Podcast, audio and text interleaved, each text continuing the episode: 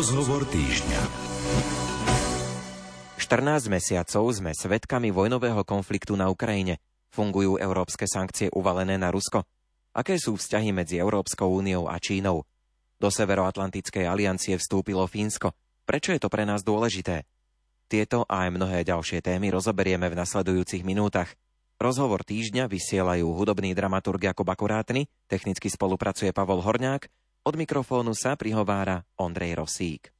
Mojím hostom v relácii Rozhovor týždňa je europoslanec a vedúci slovenskej delegácie pri Európskej ľudovej strane Ivan Štefanec za stranu KDH. Vítajte u nás vo vysielaní. Ďakujem pekne, dobrý deň všetkým. Už 14 mesiacov máme na Ukrajine vojnu. Otázka znie, dá sa nejako vyhodnotiť, či tie sankcie, ktoré Európska únia uvalila na Rusko, sú funkčné? Samozrejme, nikoho neteší zločinecká ruská invázia a všetci sa snažíme urobiť všetko preto, čo je v našich silách, aby opäť zavladol mier na európskom kontinente. A sankcie, to treba zdôrazniť pre všetkým, sankcie sú preto, aby sme nebojovali, pretože my nechceme bojovať, nechceme sa zúčastniť nejakého vojnového ťaženia napriek všetkým ruským provokáciám.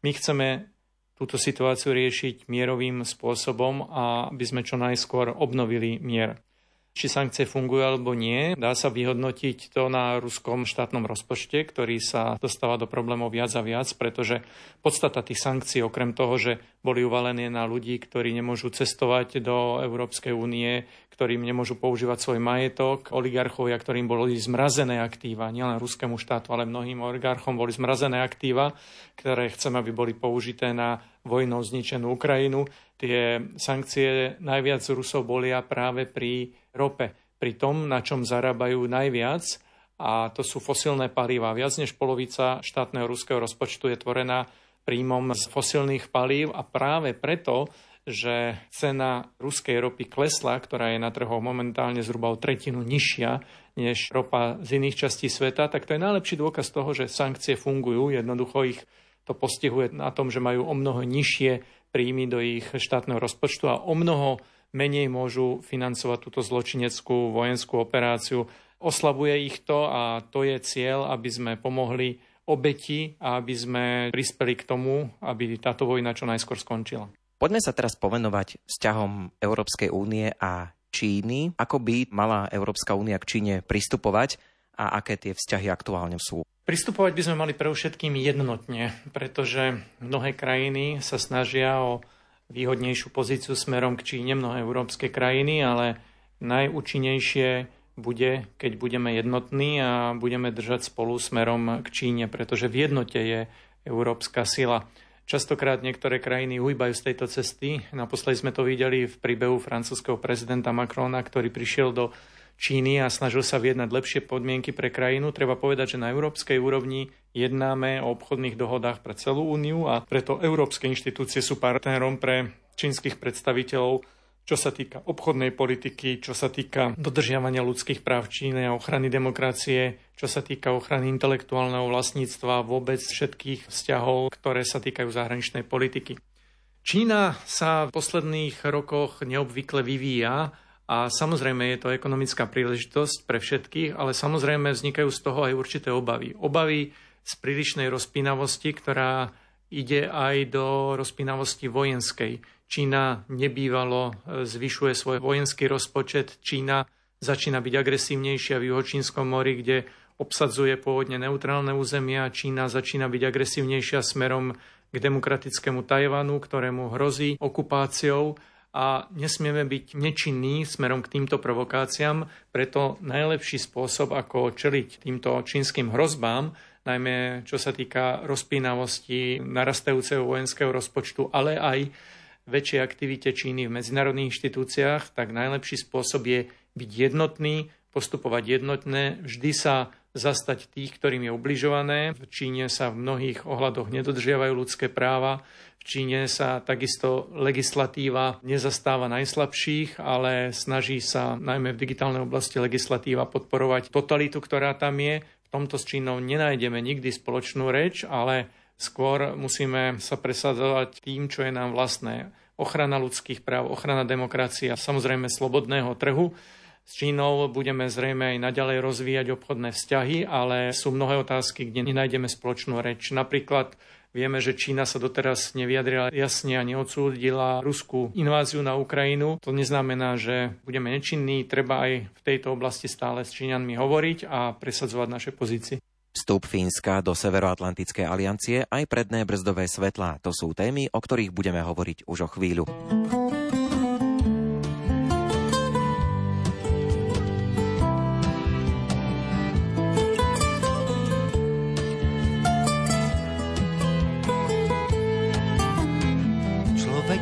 Je bytosť rôznych chutí, no málo kedy boha bojná, až kým ho niekto neprinúti skloňovať opäť slovo vojna.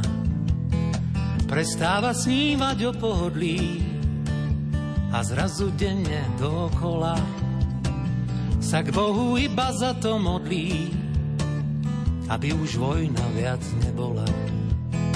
Zo srdca vravím, to mi ver, vojna je zlo, čo nevedie nikam. A miesto vojny slovo mier zaradím znovu do slovníka. Slovo, ktoré sa pousmeje z lásky zatvorených pier a mysel vloží do nádeje, keď vyslovíš to slovo mier. Slovo, čo zobrali mu význam, červené ideológie. Ja ho však vtedy svetu vyznám, keď jeho obsah v srdci žije.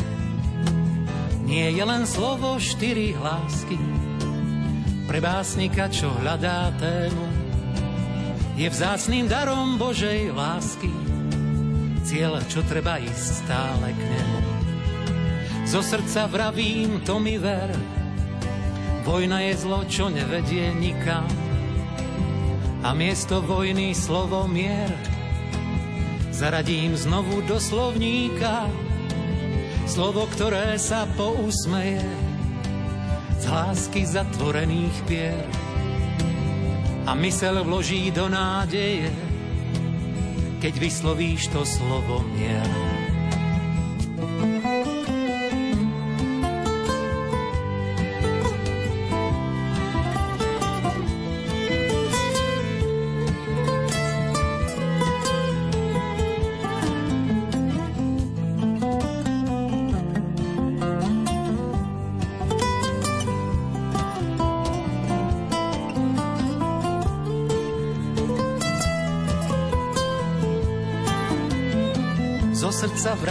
To mi ver.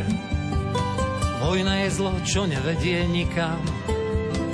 A miesto vojny slovo mier zaradím znovu do slovníka. Slovo, ktoré sa pousmeje z hlásky zatvorených pier. A mysel vloží do nádeje, keď vyslovíš to slovo mier.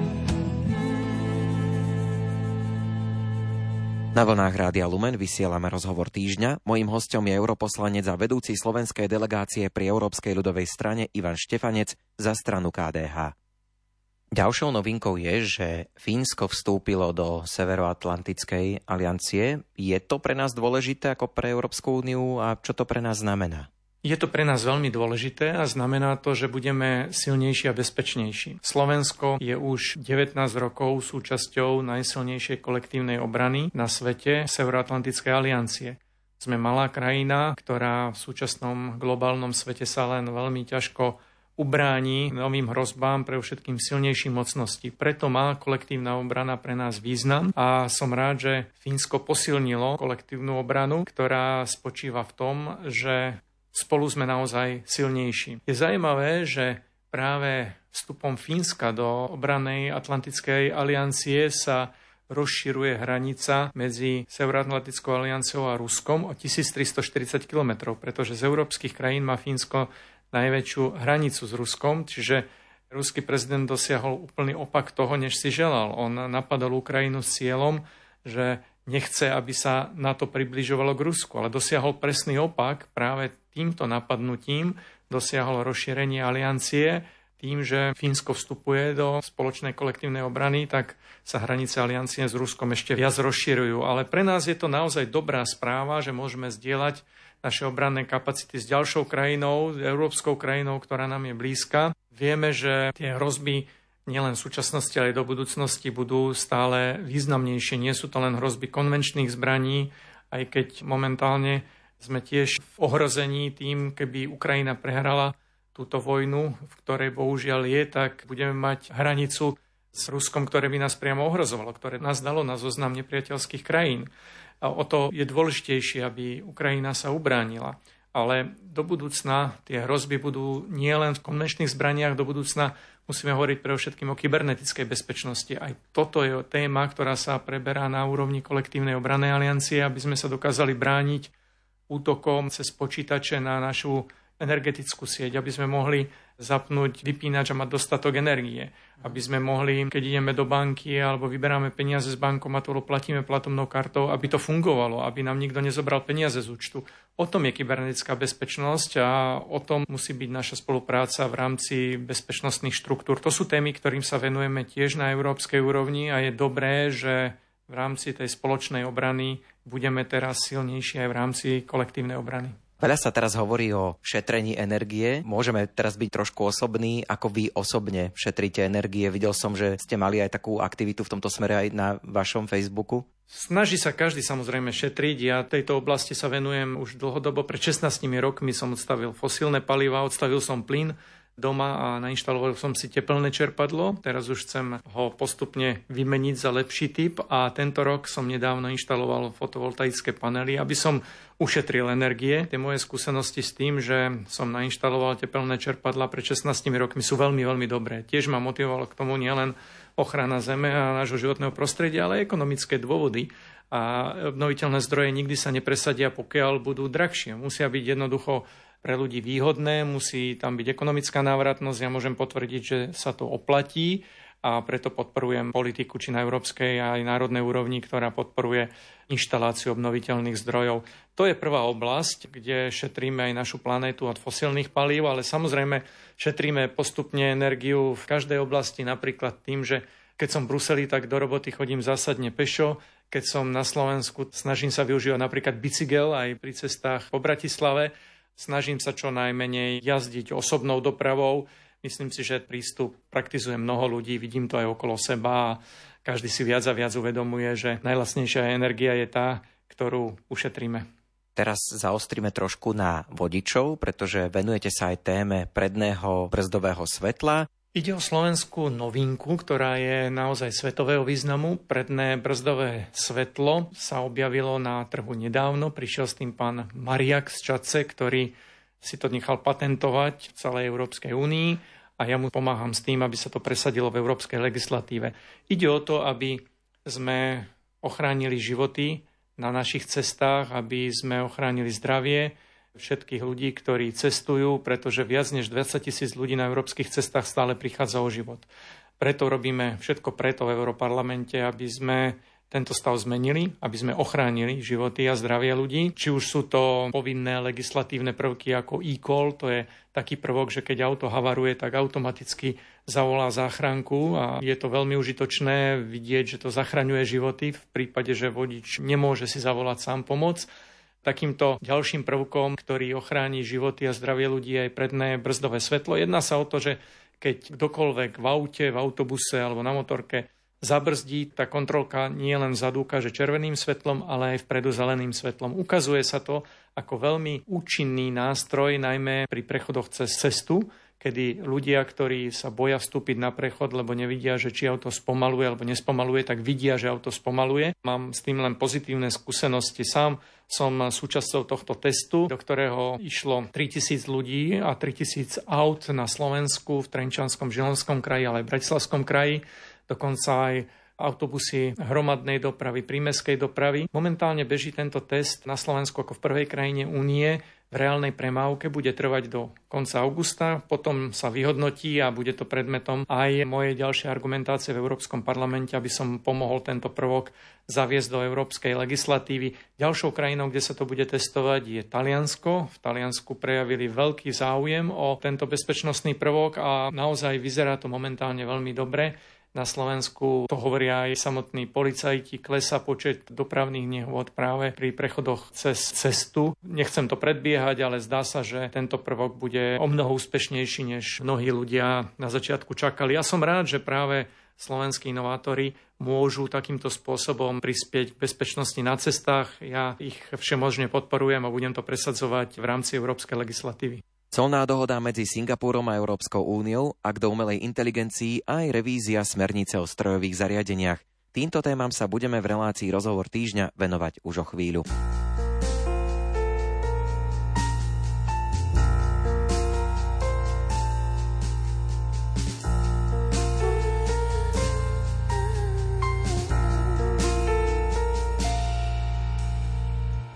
Počúvaš nos aj rozumieť. Hĺbke, výške a farbe slov vec, že každá túžba môže odumrieť.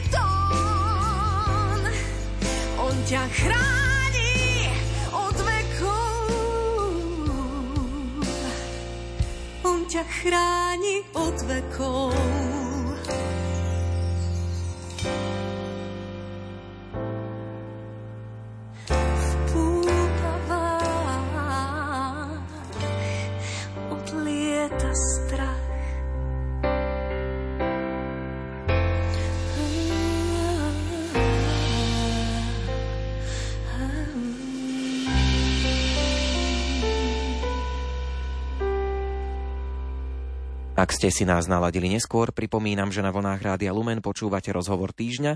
Mojím hostom je Ivan Štefanec, europoslanec a vedúci slovenskej delegácie pri Európskej ľudovej strane za stranu KDH. V apríli ste strávili týždeň v Singapure, tam ste riešili colné záležitosti. Čo sa vám podarilo v Singapure dohodnúť? Podarilo sa nám pre všetkým zjednodušiť colné procedúry medzi Singapurom a Európskou úniou.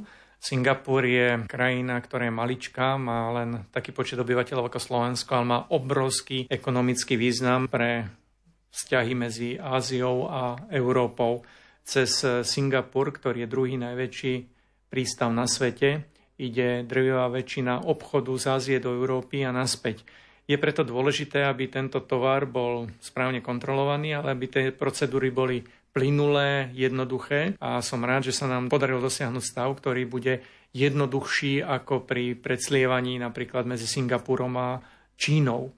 To je, myslím, veľmi hmatateľný dôkaz toho, že máme záujem o rozvoj vzájomného obchodu s krajinami, ktoré sú hodnotovo podobne orientované, pretože Singapur je demokracia, veľmi fungujúca demokracia.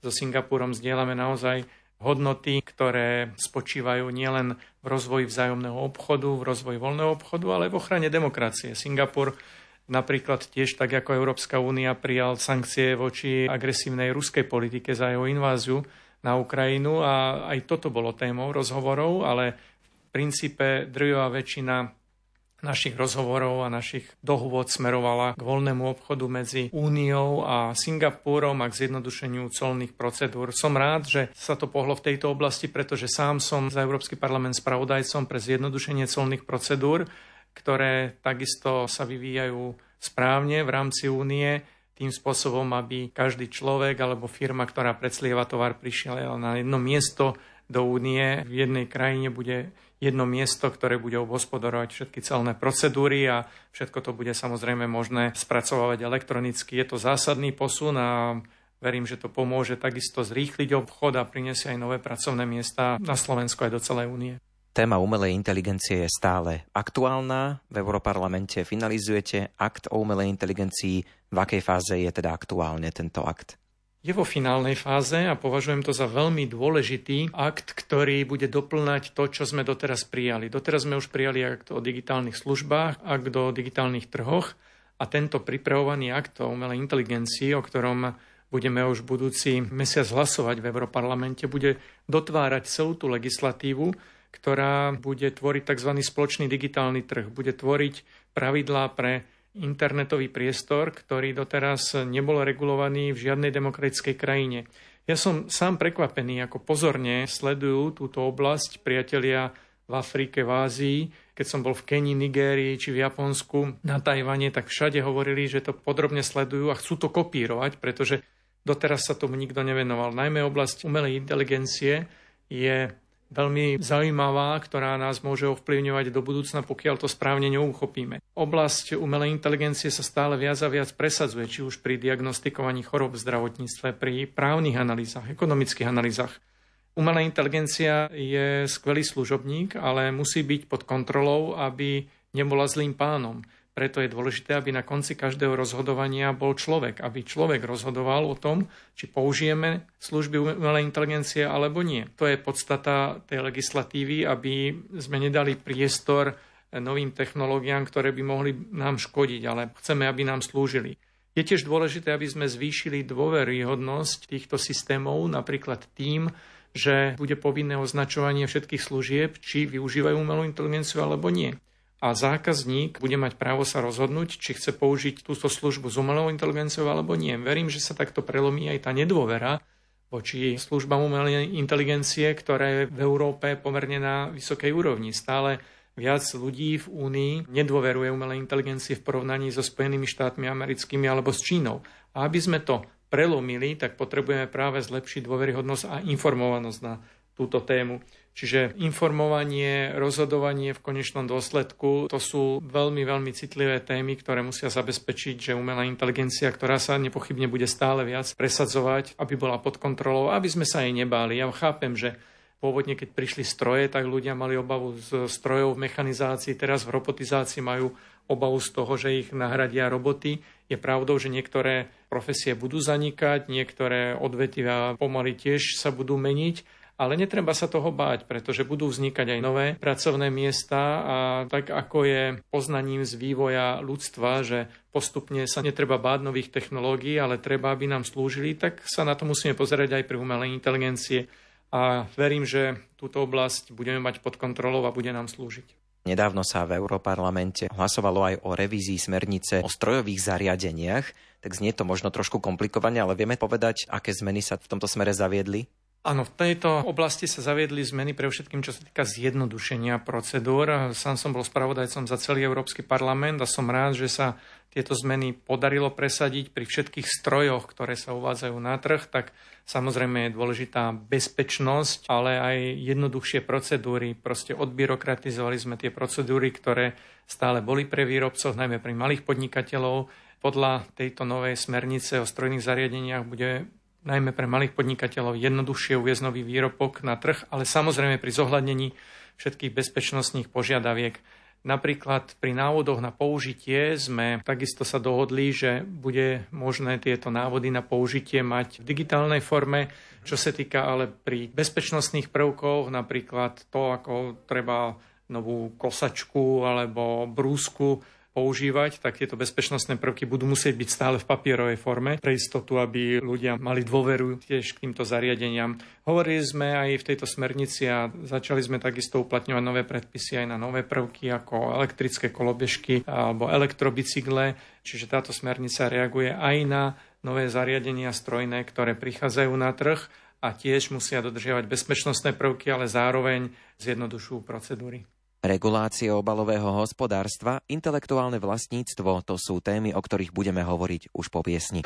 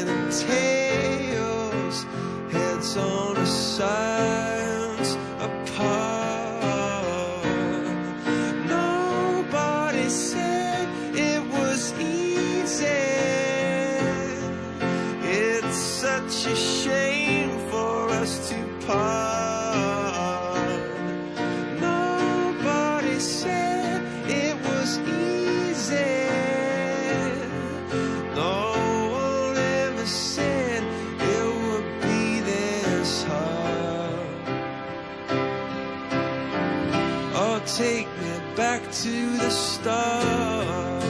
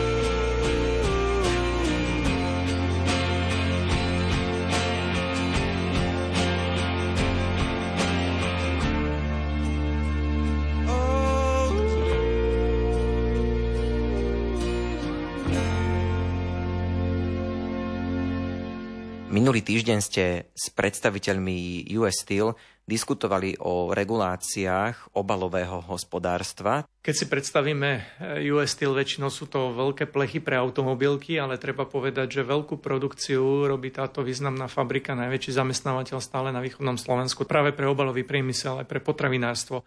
A to je téma tiež, ktorá mi je veľmi blízka, keďže v Európskom parlamente momentálne riešime nové pravidlá pre obaly a odpady z obalov. Samozrejme je dôležité, aby sme postupne zlepšovali ochranu životného prostredia, aby sme sa postupne dostali k cieľom, ktoré sú predpísané v tejto zelenej dohode. Do roku 2050 máme spoločný cieľ urobiť prvú uhlíkovo neutrálnu ekonomiku v Európskej únii, takže spoločným našim cieľom spolu s výrobcami je obmedziť jednorázové obaly a zlepšiť recykláciu obalov. A to bola aj spoločná debata so slovenskými výrobcami, nielen jednou firmou, ale aj mnohými ďalšími, ktoré sú združené v zamestnávateľských asociáciách, že jednoducho tieto ciele budú prísnejšie, to chápu všetci, ale takisto budú recyklovateľnejšie. Je dôležité, aby z toho odpadu sa postupne stávala surovina, aby sme menej a menej vyhadzovali a aby sme viac a viac pracovali. To je podstata aj tejto novej legislatívy, ktorá čo skoro uzrie svetlo sveta a verím, že ju pocítime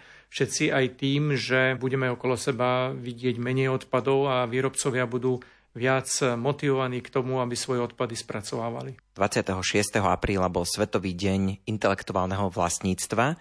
Je to aj pre Európsku úniu aj dnes aktuálna téma? Áno, je to veľmi aktuálna téma, pretože histórie vieme, že krajiny, ktoré chránili svoje vlastníctvo, tak sa rozvíjali rýchlejšie. A dnes je viac intelektuálnej než fyzickej práce. O to je dôležitejšie, aby sme chránili nielen fyzické, ale najmä intelektuálne vlastníctvo. A je dôležité, aby sme mali rovnakú ochranu na nielen celom území únie, aby sme mali rovnaké registrácie patentov, jednoduchšie registrácie patentov a dodržiali pravidla v tejto oblasti, ale aby sme našli spoločnú reč aj s celým svetom, pre všetkým s demokratickým svetom, že keď tento patent zaregistrujeme, takže podobné procedúry budú aj v iných demokratických krajinách, aby sa naši vynálezcovia čo najskôr uplatňovali, aby boli úspešní, aby tie ich nápady sa realizovali v praxi, ale samozrejme, aby mali aj istotu, že keď niečo vymyslia, tak budú mať z toho benefit.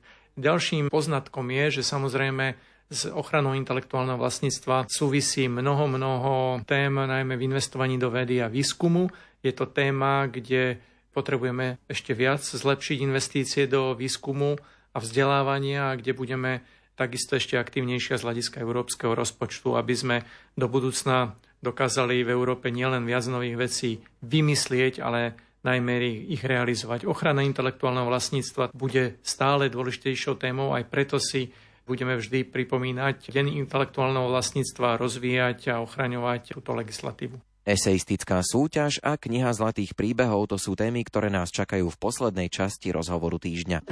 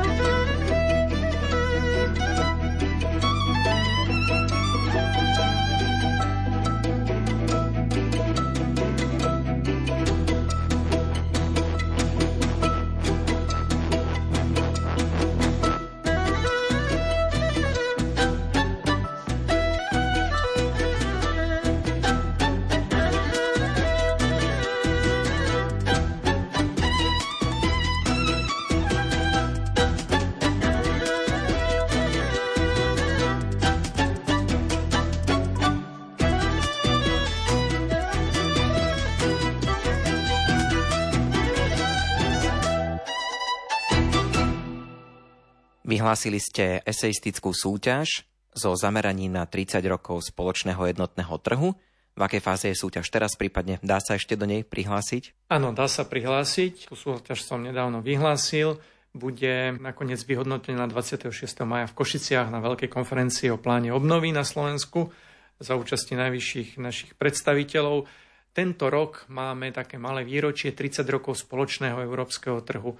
Je to jeden z najúspešnejších európskych projektov, ktorý nám garantuje, že môžeme vyvážať, dovážať a že môžeme produkovať svoje služby po celej Európskej únii. Takisto ľudia môžu slobodne cestovať po tomto priestore. Takže je to niečo, čo tu nebolo tiež vždy, ale som rád, že Ľudia si to osvojili, že Slovensko ako krajina, ktorá je exportne orientovaná, viac než 90% nášho produktu je z exportu, tak využíva výhody tohto spoločného európskeho trhu, ktorý nám garantuje takisto šance na prosperitu a na lepšiu zamestnanosť, lebo tým, že nemusia našej výrobcovia predslievať výrobky a ďalšie služby nemusia byť predslievané, samozrejme tým sú konkurencie schopnejšie. Pre krajiny ako Slovensko má spoločný trh veľký význam, ale je dôležité, aby sme sa pozerali aj do budúcna, ako bude spoločný trh vyzerať, kde ho môžeme ešte skompletizovať, lebo ešte stále nie je dokončený najmä v oblasti služieb, či už poštových, dodávateľských služieb. Tam potrebujeme dokončiť spoločný trh, aby v konečnom dôsledku prinášal viac benefitov pre ľudí. A takisto prichádza nová oblasť digitálnych služieb. Je kľúčové, aby platili rovnaké pravidlá pre celú úniu, aby práve občania dokázali z týchto rovnakých pravidiel profitovať. Takže aj toto som sa pýtal mladých ľudí a teším sa na ich eseje, ktoré potom budem odmeňovať. Prvých 5 výhercov bude odmenených veľmi zaujímavými cenami, včítanie návštevy Európskeho parlamentu. Túto súťaž organizujem spolu takisto s nadáciou Konrada Adenauera, ktorí prispeli tiež svojimi cenami do tejto súťaže, takže mladí ľudia sa budú mať na čo tešiť. No a najväčším benefitom z tejto súťaže pre mňa sú nové nápady, ktoré môžem potom realizovať v svojej práci. Vo vysielaní sme už spomínali tému publikácie o manželskej vernosti. Kniha Zlatých príbehov už vyšla a uvedená do života je krátko potom, ako nahrávame túto reláciu, tak to v útorok 2. mája. Tak dá sa už ku knihe dostať, prípadne môžeme ju trošku predstaviť? Túto knižku som tvoril dva roky, kedy sme chodili po celom Slovensku najmä po združeniach kresťanských seniorov, odkiaľ sme získavali inšpiráciu pre mnohé prípady a našťovali sme potom rodiny, ktoré prežili spolu 50 a viac rokov. Inšpiráciou pre mňa urobiť niečo takéhoto bola taká spoločenská situácia na Slovensku, kedy zdá sa mi, že ako keby viac boli hrdenovia tí, ktorí striedajú partnerov a ktorí sa predvádzajú v médiách hodnotami, ktoré celkom nezdielam. Podľa mňa najväčšou ľudskou hodnotou v živote je vernosť. A tí ľudia, ktorí ju dodržujú, tak ako keby boli takí trošku v úzadi. Chcel som ich predstaviť, chcel som týchto hrdinov ukázať viac verejnosti a preto som prišiel s týmto projektom ktorý obsahuje 14 manželských príbehov ľudí, ktorí prežili spolu 50 a viac rokov, vychovali množstvo detí a žili v krásnej zhode, ale samozrejme spolu prekonávali aj prekážky. Všetci hovoria, že to nebolo celkom jednoduché, ale tým spoločným menovateľom ako ďalej bola vzájomná tolerancia, trpezlivosť a samozrejme tá vernosť, ktorá je počiarknutá vo všetkých príbehoch. Chcem, aby tieto zlaté príbehy, aby táto knižka bola inšpiráciou pre všetkých ľudí, ale najmä pre mladých, aby im ukázala cestu do budúcna, ukázala im, čo je v živote najdôležitejšie. Z môjho pohľadu by sme mali propagovať kresťanské hodnoty v dobrom slova zmysle pri našej činnosti, v každej našej aktivite a preto tieto zlaté príbehy sú takou prvotinou, ktorá ukazuje, že naozaj sviatosť manželstva je niečo, čo treba naplňať poctivo dennodenne a dokáže byť inšpiráciou aj pre ostatných. Ja som ako prvý príbeh si dovolil uviesť v knižke príbeh mojich starých rodičov, ktorí vychovali spolu 12 detí. Môj otec je najstarší z 12 detí a veľmi ma to povzbudilo do života. Často, keď som v takých zlomových situáciách, tak si spomeniem, ako by moji starky rozhodovali v situáciách v živote a veľakrát ma to posilnilo. Veľakrát som hľadal inšpiráciu práve u mojich rodičov, mojich starých rodičov a dúfam, že aj táto knižočka bude inšpiráciou pre tých, ktorí niekedy nevedia, ako sa rozhodnúť a povzbudí ich pri tom, ako robiť do života rozhodovania, ktoré sú správne. Chcem ešte zdôrazniť, že Práve to uvedenie do života je spojené s anketou Slovenka roka s výnimočnými ženami, ktoré budú pri tejto príležitosti oslovené a vyznamenávané. Nie je to náhoda, pretože žena zohráva v každej rodine kľúčovú úlohu a tá trpezlivosť, to stráženie rodinného krbu zohrávalo vo všetkých príbehoch veľmi dôležitú úlohu. Ako sa dá ku knihe dostať? Kto by možno mal záujem si to prečítať? Táto knižka je nepredajná, ale rádiu poskytnem každému, kto má záujem, je k dispozícii v mojej kancelárii, bude k dispozícii v kancelárii, takisto v Košiciach a každý, kto má o ňu záujem, nech mi nám píše na moju adresu ivan.stefanec zavináč ep.europa.eu. Kto mi napíše, veľmi rád mu knižku zašlem. Viacero aktuálnych tém z Európskeho parlamentu sme dnes prebrali v relácii Rozhovor týždňa. Mojím hostom bol europoslanec a vedúci slovenskej delegácie pri Európskej ľudovej strane za stranu KDH Ivan Štefanec. Ďakujem veľmi pekne. Ďakujem krásne za pozvanie a všetko dobré aj všetkým poslucháčom. Dnešné vydanie relácie Rozhovor týždňa je na konci. Za pozornosť vám ďakujú hudobný dramaturg Jakub Akurátny, technicky spolupracoval Pavol Horňák, od mikrofónu sa lúči Ondrej Rosík.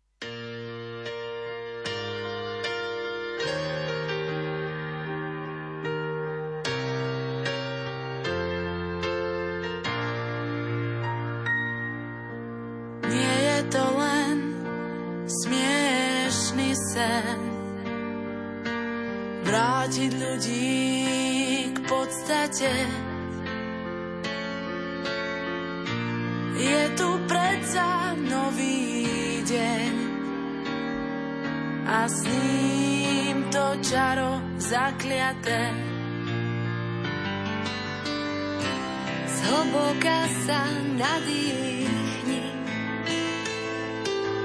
pozri na svet zo skaly.